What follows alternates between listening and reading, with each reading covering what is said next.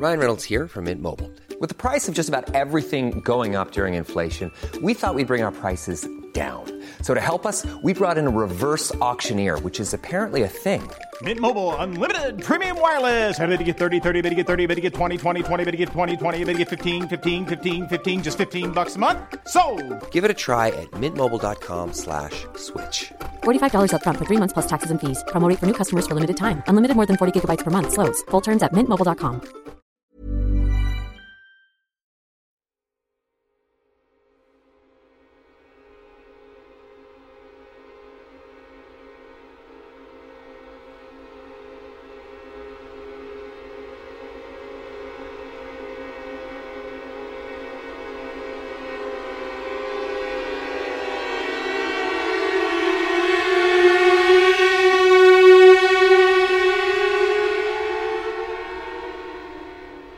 درست توی لحظه ای که دنیای بینظیری رو روبروی خودش تصور می کرد و از چاهای نفتی که احداث کرده بود ثروت زیادی به دست می آورد یکی از چاهای نفت به دلیل فشار گاز موجود منفجر میشه. پسرش که بیشتر از هر چیزی توی این دنیا دوست داشته توی اون حادثه شنواییش رو از دست میده. اما باز هم چیزی جلوی جاه طلبی دنیل پلین ویو رو نمی‌گیره. من آریان شهریاری و شما به قسمت دوم از فصل دوم پادکست گافگاه گوش می‌دید.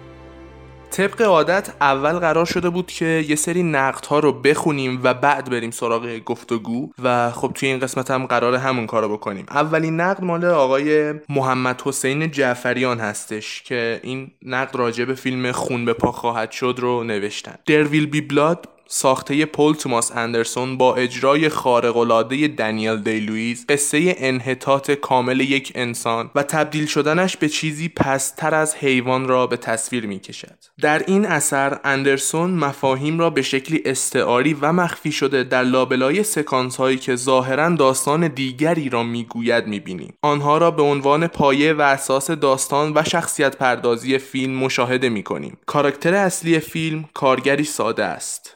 که با تلاش های دیوانه‌وارش موفق به پیدا کردن یک چاه نفت به درد بخور می شود. آرام آرام زندگی تازه‌ای پیدا می کند. کاراکتری که به سبب شخصیت محور بودن اثر تمامی فیلم توجه مخاطب را به خود جلب می کند و خون به پا خواهد شد قصه نابودی کامل او را به تصویر می کشد قصه سیاه که وسط دنیای سیاه و پر شده از طلای سیاه روایت می شود دنیل پلین ویو تبدیل به یکی از پیچیده ترین کاراکترهایی می شود که تا به امروز دیده اید و به کمک تماشای عمق شخصیت او وسط این همه سیاهی و پیچیدگی های تمام ناشدنی ساخته اندرسون ناگهان مرکز شکلگیری این زیبایی خاص و انکارناپذیر فیلم را پیدا می کنید دانیل دی لوئیس Ladies and gentlemen, I've traveled over half our state to be here tonight.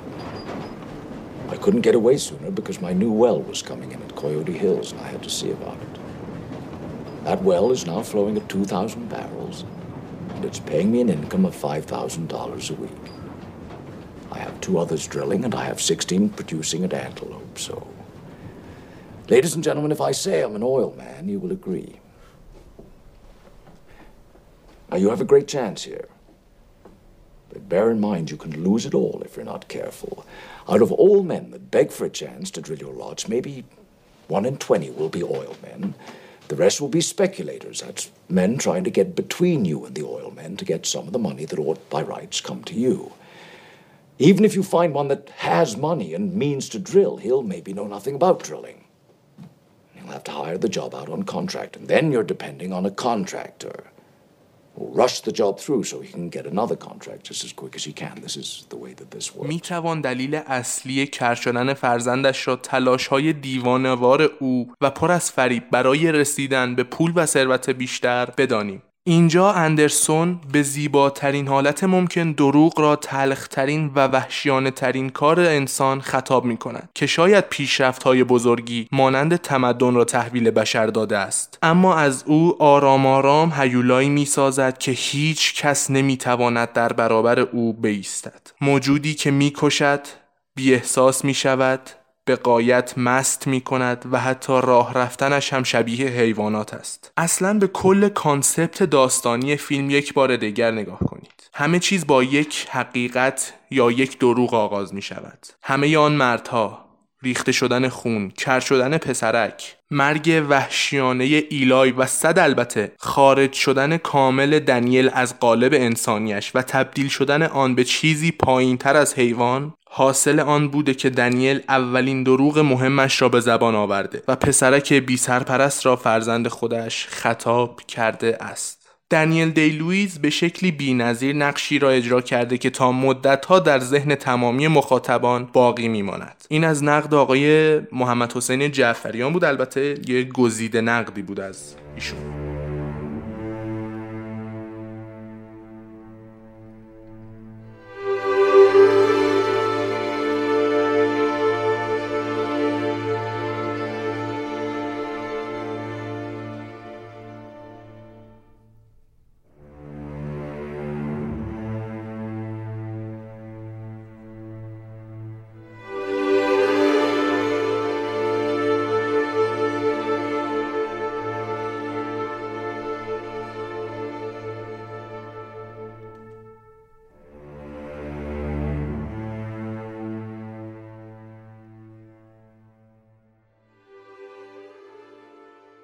یکی از کامل ترین نقدایی که تونستم توی اینترنت پیدا کنم یه نقد بود که آقای علی منصوری نوشته بودن و توی سایت فیلم موویز منتشر کرده بودن. بهتون پیشنهاد می‌کنم اگه علاقه دارید به نقد این نقد رو بخونید. به نظر من تجربه جالبی بود خوندن این نقد و زوایای جالب تری از فیلم نشون داده بود. من سعی می‌کنم که بخش از این نقد رو برای شما بخونم. خون به پا خواهد شد فیلمی کاملا ساده است. فیلمی که نه به اندازه فیلم های معناگرایانه از روایت های پیچیده و نمادین با استفاده از ابتکارات روایی عجیب و غریب و تو در تو استفاده می کند و نه به اندازه خیلی از فیلم های هالیوود مخاطب را درگیر داستانی پرمایه متشکل از خورده داستان های فراوان و با تعلیق های یکی پس از دیگری می کند بلکه داستانی با محوریت داستان زندگی یک مرد با یک نام خیلی ساده مثل همه افراد جامعه را که تمام سختی ها و آسانی ها دردها و آسودگی ها تلاشا و ثمرات زندگیش را برای ما بازگو می کند و بیشتر در صدد نمایاندن درونیات کاراکترهای داستانی خود است. هیچ کدام از شخصیت های فیلم در نوع بازی خود مطلقا چیزی تحت عنوان لذت از خود بروز نمی دهند و این مسئله کاملا آزاردهنده و از لحاظ روحی در فیلم یک فضای بحران در زیر پوست داستان ایجاد می کند و ماحصل آن فضایی سیاه در درون مایه فیلم است و بدون شک این اتفاق حاصل نوع بازی بازیگران دکوپاژ صحیح و قدرت کارگردانی است. اگر بخواهیم چند نمونه شاخص از این مسئله که به نوعی یک ضربه حسی به بیننده را نیز وارد می کند ذکر کنیم می توان به سکانس های مختلف شرابخاری دنیل اشاره کرد که همواره این کار را با حالتی عبوس و چهرهی سخت و گس انجام می دهد و اوج این نکته به نظر نویسنده مطلب صحنه رستوران است که تنها سکانس آمیخته با حس مثبت فیلم است که البته چند ثانیه بیشتر طول نمی کشد و تبدیل به یکی از منفی ترین سکانس های فیلم می شود و تصنعی بودن رفتار چند لحظه قبل مثل یک شوک حسی در جان بیننده اثر می گذارد.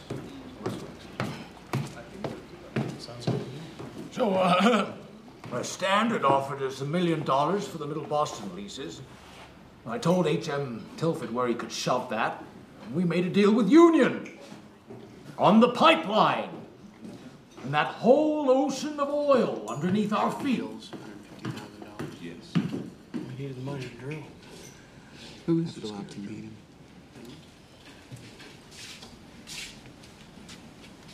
I want you to look over there. Daniel, let me introduce... Look over there. You see? That's my son. You see him? Yes. You see? I see him. You Don't tell me how to raise my family. I told you not to tell me how to raise my family. Daniel, So what do you see? I'm very happy for you that Yes, I made a deal with Union. My son is happy. He's safe. Congratulations. I'm taking care of him now, so. Excellent. You look like a fool, don't you, Tilford?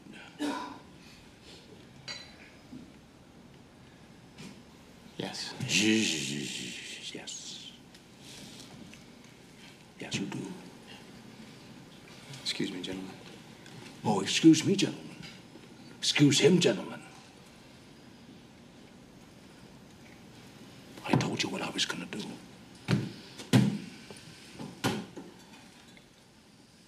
از نظر خودم این سکانس نبود که حس خوب داشت. سکانسی بود که ایلای سوار قطار میشه و اون شهر رو ترک می‌کنه. اون سکانس اصلا از نظر دکوپاژی و جایگیریش توی فیلم نامه مهمترین سکانس از نظر حس مثبته.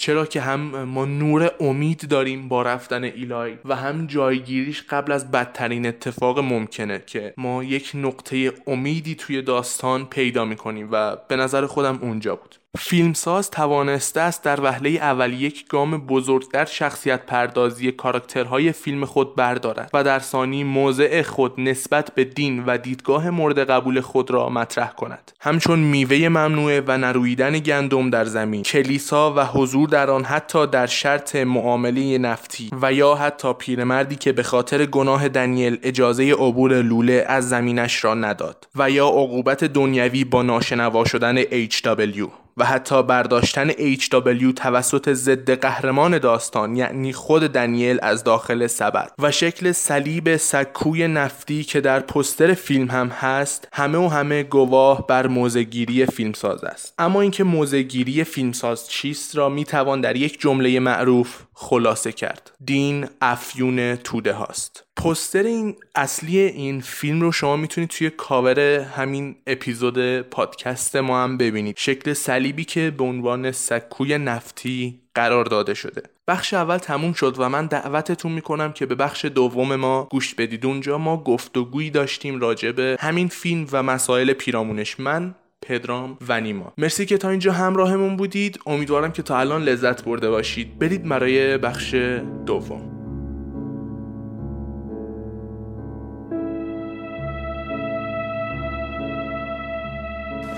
I thank you all so much for visiting with us at this time.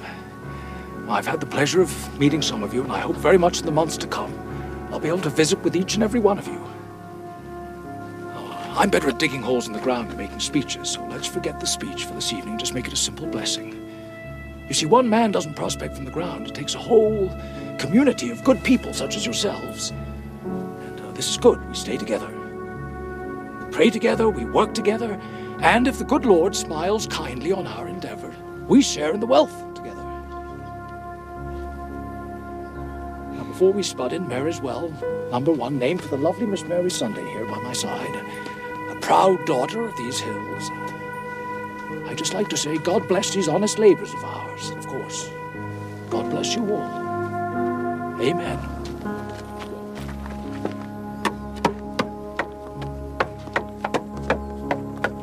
Won't be a minute.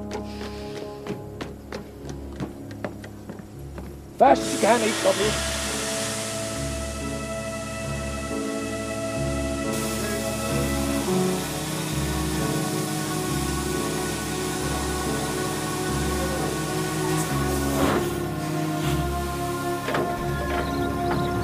it, ladies and gentlemen.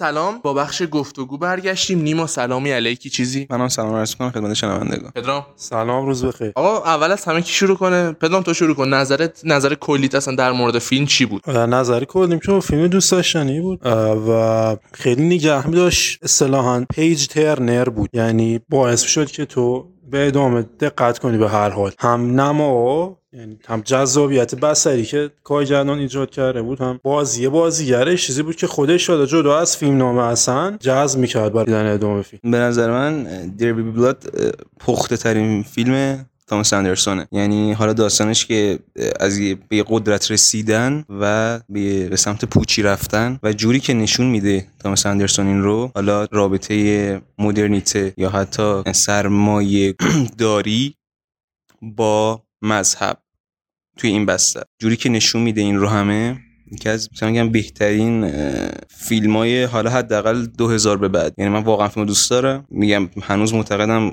توماس اندرسون بهترین کارگردان مستقل زنده دنیا. این رابطه ای که نشون میده بین حالا قدرت و دین پول و دین خودش ساخته این رابطه رو. اولین باره که میشه گفت که این رابطه دیده شده تو سینما حداقل احتمالا. از نظر منم که دیگه خب شما می‌دونین این من خودم به شخص این بهترین فیلمیه که کلا تا حالا دیدم. یعنی اول There Will Be Blood توی لیستم بعد سایکو بعد Vertigo بعد Interstellar البته.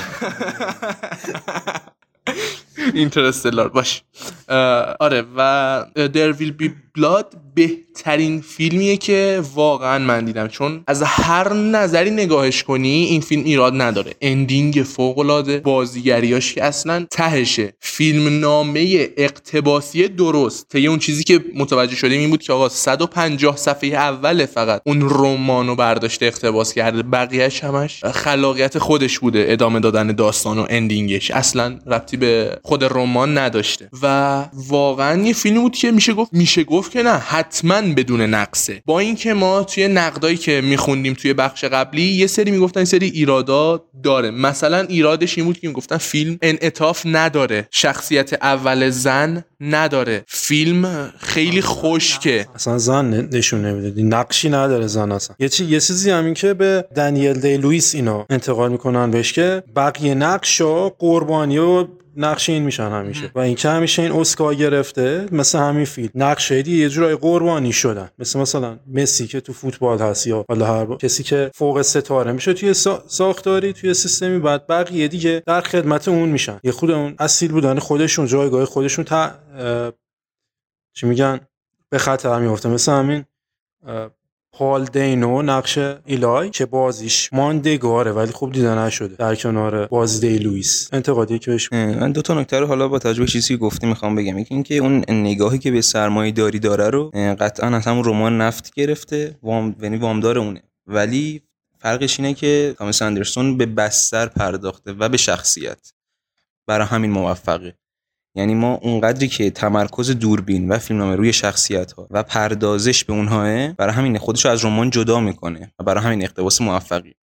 راجع به زنها که گفتی به نظر که از نقصای فیلم هست. چرا؟ من میگم توی اون زمان که حالا یک مذهب نوپایی شکل گرفته اونجا و روی دوش سرمایه داری باز هم ولی چه توی وجهه سرمایه داری یعنی توی وجهه مذهب و حالا مسیحیت به طور خاص. توی اون زمان زنها نقش داشتند. پس نشون ندادنش شاید از روی قصد بوده ولی به نظر من غلطه. یعنی منطق نداره که چرا زن نبنه حتی داریم یه جایی که دارم هم ازدواج می‌کنیم پسریش که حالا کر شده داره ازدواج می‌کنه ولی خب توی یه یه پلان دیگه کلا هیچ کاملا زن منفعله حالا یا به قصد داشته اینو می‌گفتی که اصلا زن کلا نقشی نداشته تو اون دوره یا زن تو این داستان نقشی نداشته یا می‌خواد بگه زن تو این دو وجه کاپیتالیسم و دین نقشی نداره کلا و نداشته. به هر حال این اینا کاملا میرسونه به ما. کاملا منفعله توش. خانواده که کاملا مردون است برتری توش یعنی بعد از پدر ایلایه بعد, بعد از داداشش البته. و بقیه کاملا پیرو اونان دخترم همینطور رو همینطور میره جلو. خود پلین ویو هم که اصلا هیچ رابطه نداشته هیچ وقت ظاهرا. خب ببین فیلم در مورد صنعته. خب؟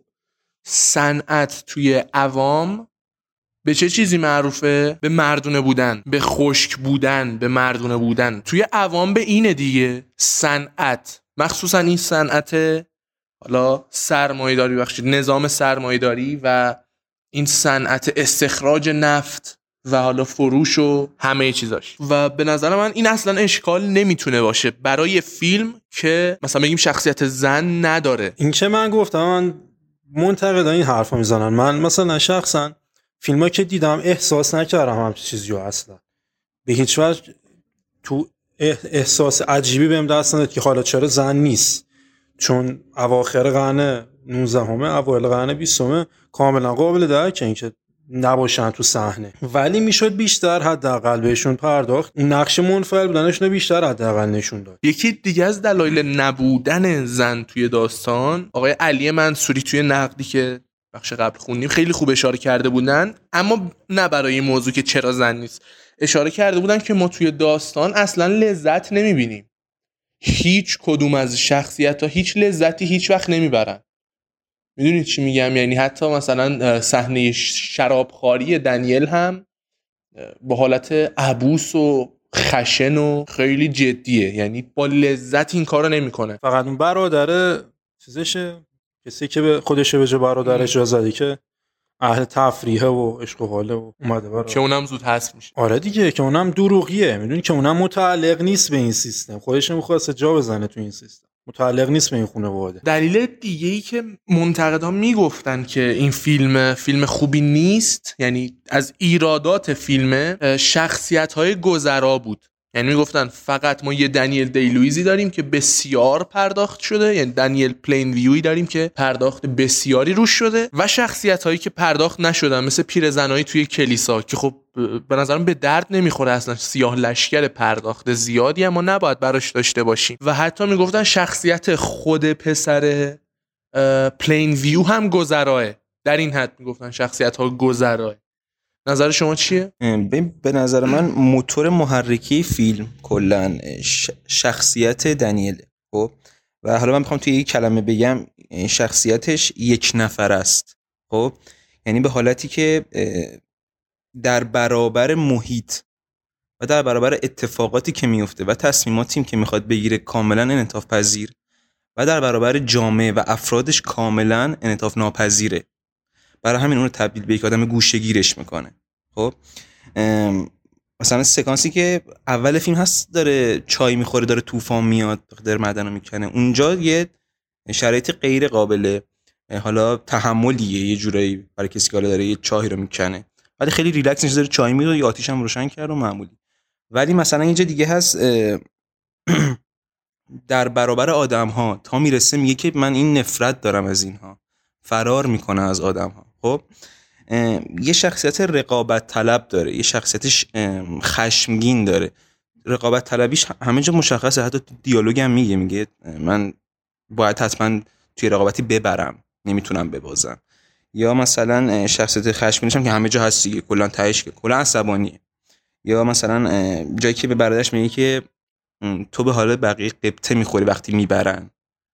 که داداش میگه نه من همچین حسی ندارم دست این حس خودشه. خب؟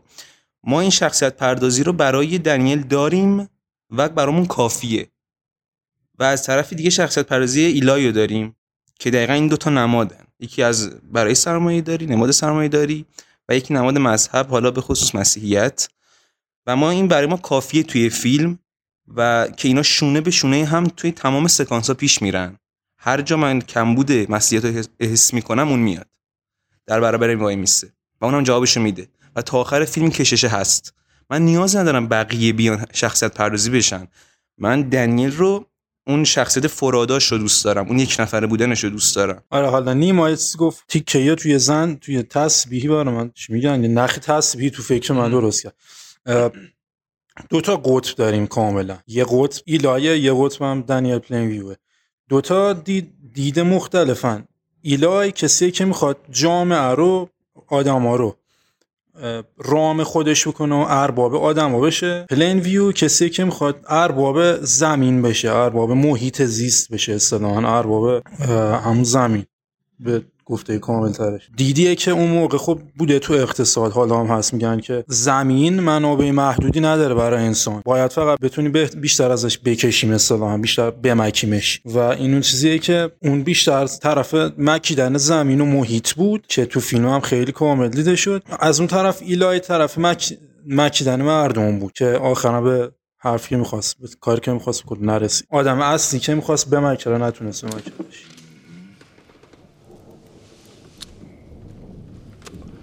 You have none of me in you. Just bastard from a basket.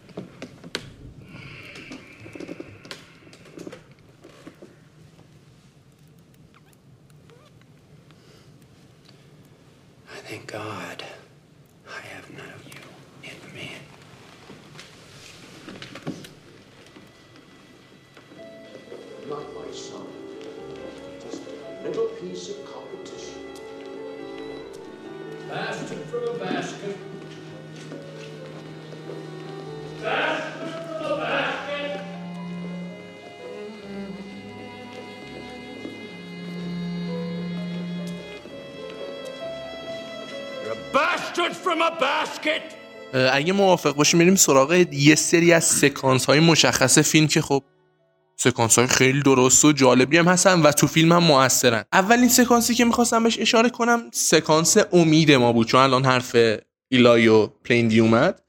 سکانس امید ما بود. و دقیقا همون جایی که ایلای جلوی قطارا وایستاده داره با همه خدافظی می‌کنه. تا وقتی ایلای هست همیشه یه سایه ای روی پلین ویو افتاده. اما وقتی سوار قطار میشه و میره همون موقع یه نور امید تیزی پخش میشه توی محیط. و روی صورت پلین ویو میفته که یه لبخندی هم توی حال خودش می‌زنه. به نظرم این خیلی سکانس مهمیه که حرف خود فیلمساز هم هست. یعنی وقتی که این دین و مذهب و این یارو پدر روحانی میره همه چی گل و بلبل میشه. شاید بتونن خیلی راحت تر کنار هم زندگی کنن. به قول همون جمله‌ای که می‌گفت دین افیون توده هاست. اما خود پلین کار راحت تر میشه برای رشد اقتصادی دیوان واری که اون می‌خواد. آسون تر میشه زندگی و پیشرفت و اینا شده اونا داستان داره. اونا قابل بحثه. ولی کار حداقل برای راحت تر میشه. و یکی از مهمترین سکانس های فیلم سکانس کلیساه که به خاطر خط لولش میره توی اون نور پردازی درست دکوپاژ درست دکور درست دوربین خیلی فوق العاده و بازی یعنی اوج بازی دنیل دی لوئیس اینجا اکثر اون دیالوگ هم بداهه ست بداهه ست اکثرش هم بداهه ست مخصوصا پلین ویو.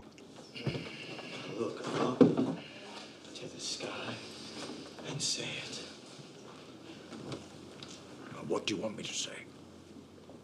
Ah, Daniel, you've come here and you've brought good and wealth, but you have also brought your bad habits as a backslider. You've lusted after women and you have abandoned your child. Your child that you raised, you have abandoned all because he was sick and you have sinned. So say it now. I am a sinner. I'm a sinner. Say it louder. I am a sinner. I am a sinner. Louder, Daniel. I am a sinner. I am a sinner. I am sorry, Lord. I am sorry, Lord. I want the blood. I want the blood. You have abandoned your child. I've abandoned my child. I will never backslide. I will never backslide. I was lost, but now I am found. I was lost, but now I'm found. I have abandoned my child. Say it. Say it. I abandoned my child. Say it louder. Say it louder. I've abandoned my child. I've abandoned my child. I've abandoned my boy. Beg for the blood. Give me the blood, Eli. Let me get out of here. Give me the blood, Lord, and let me get away. Do you accept Jesus Christ as your Lord and Savior? Yes, I do. Get out of here, devil! Out, devil! Out, sin! Do you, do you accept the church of the third revelation as your spiritual guide? Get out of here!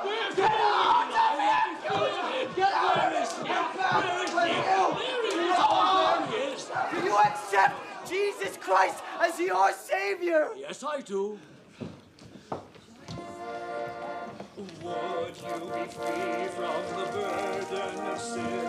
There's power in the blood. Power in the blood. Would you reveal the victory win? There's wonderful power in the blood. اون, اون یه تیکه یه دیالوگ داره یه خونو بدیم بخوریم بخورم من آره. برم این این قشنگ منو یاد ومپایر یه ز- یه کسی که تشنه تشنه نفت پول تشنه قدرت هیچ چیزی براش اهمیت نداره. این در برابرش در مقابل مسیحیت ایستاده و اصلا براش مهم نیست. پا میشه میگه حالا می‌تونم خط لوله هم بزنم همون موقع بلند میشه برم سراغ خط لوله. هیچ چیزی براش اهمیت دیوانه واره دیوونت می‌کنه. اونجا دنیل دی لوئیس با این بازی دیوونت می‌کنه قشنگ. حالا بعد حالا بعد راجع به method acting ش هم یه نکته کلمه چیز جالب میگم بهره من توی اون سکانس همین آخر کلیسا یه تیکشه میره پیش ایلای یه چیزی در گوشش میگه می‌دونین چیه چی در گوشش میگه من آ... من بعد اینکه مثلا ده بار فیلمو دیدم فهمیدم چی میگه در گوش ایلای اونجا هست که میره باش دست بده نه نه نه نه نه نه اونجایی که پا میشه اوکیه میره در گوش ایلای یه چیزی میگه و ما هیچ وقت نمی‌فهمیم چی میگه آخر فیلم رسه میگه I told you I will eat you I am the third revelation. I am the third revelation. I told you I would eat you.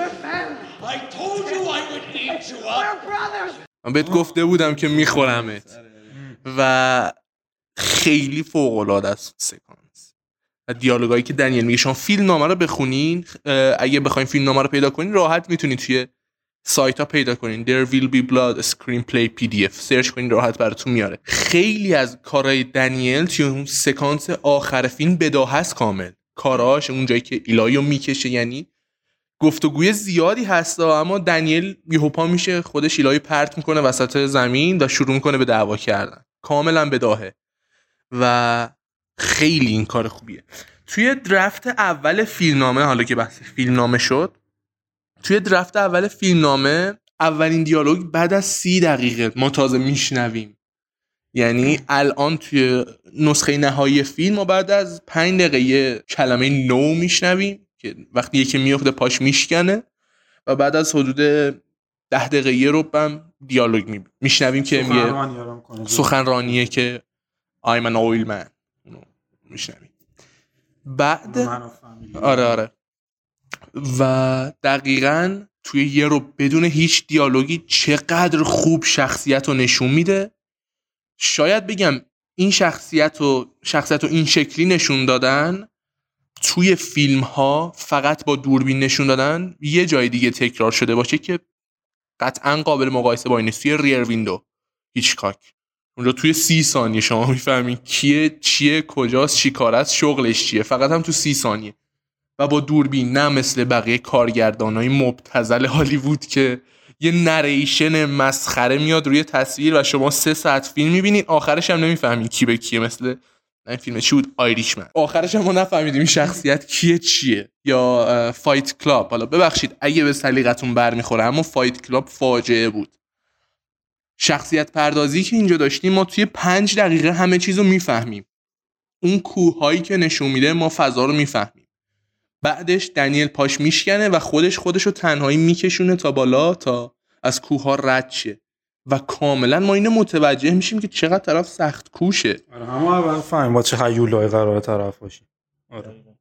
من راجع به سکانس اولیه می‌خواستم بگم که از همونجا شخصیت اصلی ما شکل می‌گیره. چجوری؟ این ما سکانس اولیه‌مون توی سکوت کامل. یعنی ما هیچ دیالوگی نداریم. و توی تاریکی. خب؟ یعنی دنبال نفت هم نیست شخصیت ما دنبال نقره میگرده. خب یعنی الان فعلا شخصیت پردازی در همین حده.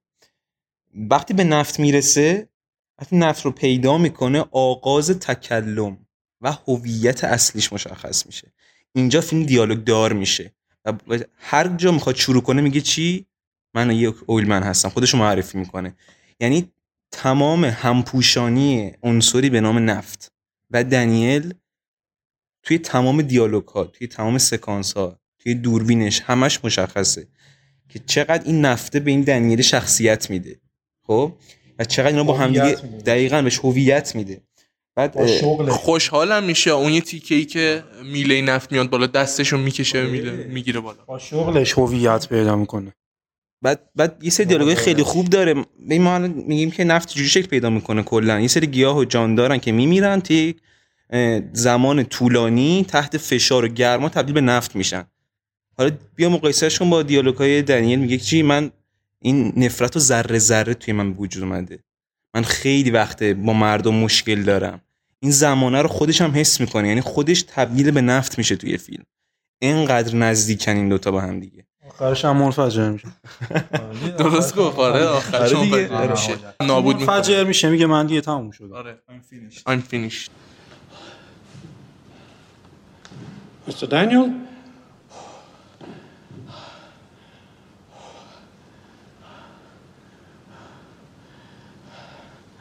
I'm finished. و اینم بداهه میگه ها توی فیلم نامه نیست. I'm finished تو فیلم نامه یکی از مهمترین دیالوگای فیلم این فینیشتش آره. یک- من یه, منم بداهه یه نقد گوشت کردم این گفت که گوشت کردم. یه نقد گوش کردم. یه نقد گوش کردم می‌گفت که اونجایی که میرن توی اون صحرا توی هر جایی که نه اسم خانواده یادم نیست چی بودن. ساندی؟ آره ساندی که بعد پسرش پاش میره تو نفت میگه بابا نگاه کن. بر اثر زلزله یکم از نفت اومده بیرون. بعد میگه اون صحنه رو ارجاع داده بود به صحنه آخر فیلم که یکی از پاش میره تو خونه ایلای. بعد میگه I'm finished. یه چیز عجیبی بودن اصلا اینا. من یه سری نکات ریز رو من اصلا دیدم. با اصلا یه صحنه من اون سالی که فیلم رو پرده دیدم یه نکته ای گفت. اگه دقت کرده باشین. اونجا که با داداشش داره شنا می‌کنه. بعد میام بیرون. پس دیالوگ میگه من دوست داشتم خانواده اونجا نشون میده که اونقدر شخصیت ما شخصیت سیاهی هم نداره. اونقدر مطلق سیاه نیست. میگه که من بچه که بودم می‌خواستم یه خونه مثل این طرف داشته باشم با خانواده فرزند داشته باشم خب؟ و ما یه کلوز داریم ازش و بعد می‌فهمه داداشش داداشش نیست. یه شیاده. یه دونه لانگ ازشون می‌گیره خودش توی روشنایی و داداشش توی سایه است. و نشون میده که داداشش داره دروغ میگه. و بعد دوباره کلوز دنیل دیلیس رو داریم که شک می‌کنه و همون شب هم میکشتش. یا حداقل مثل هم نیستن. حالا دروغ میگه شاید نشون نده ولی نشون میده که نه، مثل هم نیستن می‌گفت که یه جور نماده یعنی می‌گفت که توی سیاهیه فاصله ای دارن با هم. توی از سیاهیه یه چیز نیستن مثلا. آره داره دروغ میگه و اون داره حقیقت رو میگه چون توی اون توی روشنایی و این توی شادوه توی تاریکیه. این بحث حالا دو تا مطلب هست یکی همون چشم در آتشه و این روشنایی. یه جای دیگه هم از این تکنیک استفاده می‌کنه تاریکی و روشنایی. جایی که خب الان دیگه موفقه چاهای نفتش رو راه انداخته و ایلای و بچه های کلیسا برای بچه های کلیسا میان سراغ چاهای نفت که مثلا کارگرا رو ببرن برای عبادت.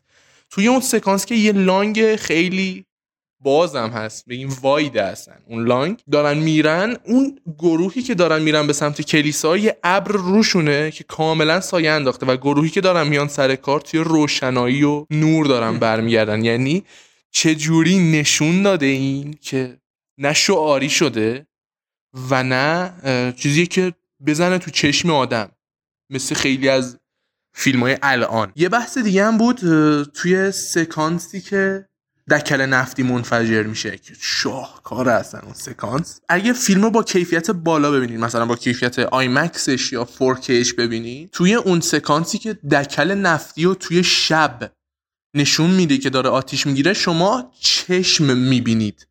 دقیقا یک حاله چشمه که مردمک چشم هست بعد حالت چشمه و پلک ها رو می‌بینید که اون نور درست کرده. و من نمی‌دونم هنوز دلیلش چی بوده ساختن این چشم که قطعا دلیل داشته. چون حالتی داره. اگه قرار بود انعکاس نور باشه بقیه صحنه رو می‌گرفت. نه یک جای متمرکز و حالا دور تصویری که چشم بشه. نظرت چیه پدرام؟ به نظر دلیلی ممکنه داشته باشه؟ نقد آقای رائف پورو خوب بود اونم نقد تکنیکال و فنی داره. تک چشم دجاله. یهود. ایلو... هشتگ ایلومیناتی. و یه چیز جالب راجع به دود. توی همون شهرک همون حوالی برادران کوهن داشتن فیلم No Country for Old Men رو فیلم برداری می‌کردن. و این دود میمونه توی اون شهرک و مجبور میشن فیلم برداری رو لغو کنن تا دود پاک بشه. از اونجا و بعد دوباره فیلم برداری کنن فوق کنسل کنین سری و کنسل کنین راحت این با دی لوئیس و این سبک بازیگرشون اینا خیلی وقت پیش و, و همین فیلم. خیلی وقت قبل اینکه ببینمش آشنا بودم. من فکر کنم هم دو سه ماه پیش دیدم این فیلمو ولی این method acting و دنیل دی لوئیس ها شاید بگم 7 8 ساله می‌شناسم. چون که اولی برخوردم من باش اینجوری بود که توی مجله داشتم میخوندم. چند وقت مونده بود و اسکار موقع بود که اسکار هنوز یه کرکوپری داشت. نه مثل حالا. بعد دیدم که آمار اسکار رو گذاشته بود که چند نفر چه جا- جوایز بردن اینا دیدم یه کسی گذاشته دنیل دی لوئیس. سه بار نامزدی سه بار برنده اسکار شده. اصلا یه چیز عجیبی و گفتم چه جوریه چه عجیب و اینا. متیو مکانهی فقط همچین چیزی ازش برمیاد. یا مارک والبرگ مثلا. چند وقت گذشته و بعد و همون دورم خیلی داشت پخش شد اینا که هیس لجر برات فیلم بتمن رفت دو ماه خودش رو حبس کرده تو خونه و پولش هم کارگردان داده حتما خوب. قاعدتا. یا تهیه کننده. که نولانه. مشکل نداره. سه ماه تو خونه حبس خورد. و و خودکشی کرده سرشو. و کریستیان بیل مثلا سر ماشینیست اینقدر وزن کم کرده. بعد شیش ماه بعدش بتمن اومده بازی کرده. اینقدر که وزن اضافه کرده و خیلی method acting fashion بود اون موقع. مد مد بود اون موقع. خیلی حرف زده می‌شد تو بازیگری و اینا. همین خیلی اینا هم قبول ندارم method acting ولی بعضی موقعیت به نظرم لازمه. آره. من شخصا جالبه برام شخصا جالبه برام که بدونم چی کار کردن بازیگرا ولی خب بازی اگه خوب باشه کافیه به نظرم. بازی اگه گیرا باشه کافیه. همون تو که تو این فیلم هم هست و تو خیلی فیلم ها نیست تو اکثر فیلم. کلا یه چیزی هست تو سینمای هالیوود. سالی که دی لوئیس فیلم بازی می‌کنه کسی دیگه به اسکار فکر نمی‌کنه. اینو مطمئن باش اگه توی یوتیوب واقعا خواستید ما رو ببینید ما روی یه پروژه‌ای با یه سری از بچه های خیلی حرفه‌ای داریم کار می‌کنیم به اسم سینما ساده. تا الان دو قسمت منتشر کردیم و این برنامه کاملا برنامه اختصاصی برای سینماست فقط. نیما که جا نشست سینما دوستا. سینما. نیما کمالی کارگردان اون کاره. تهیه کنندش الان توی جمعمون نیست. وحید شاهرخی که هم مجری برنامه هم هست. پدرام و من هم اونجا نویسنده ایم و منم editor و تدوینگر. خیلی خوشحالمون می‌کنید. اگه ببینید توی اینستا هم می‌تونید صفحشون رو دنبال کنید. سینما ساده. خیلی هم راحت می‌تونید پیدا کنید. توی کست باکس هم ما خروجی صدای هر قسمت رو روی کست باکس و اپلیکیشن های پادکستی هم می‌ذاریم. اونجا هم اگه خوشتون اومد می‌تونید به ما گوش کنید. اما خب اگه تصویری ببینید روی اینستاگرام آی جی تی وی اینستاگرام و یوتیوب خب لطفش خیلی بیشتره. مرسی که تا الان همراهمون بودید. من خدافزی می‌کنم. بریم سراغ نیما. خدافظ خیلی راحت. پدرام شما؟ فعلا. خدا نگهدار همگی.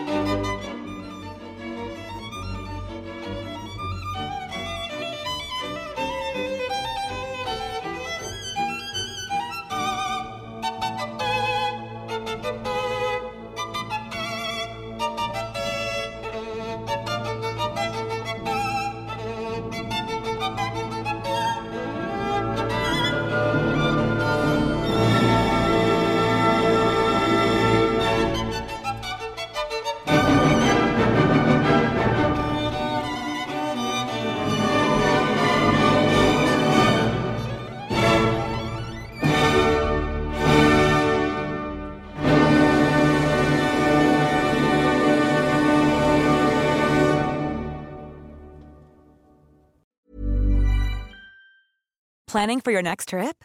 Elevate your travel style with Quince. Quince has all the jet setting essentials you'll want for your next getaway, like European linen, premium luggage options, buttery soft Italian leather bags, and so much more. And is all priced at 50 to 80% less than similar brands. Plus, Quince only works with factories that use safe and ethical manufacturing practices. Pack your bags with high-quality essentials you'll be wearing for vacations to come with Quince. Go to quince.com slash pack for free shipping and 365-day returns.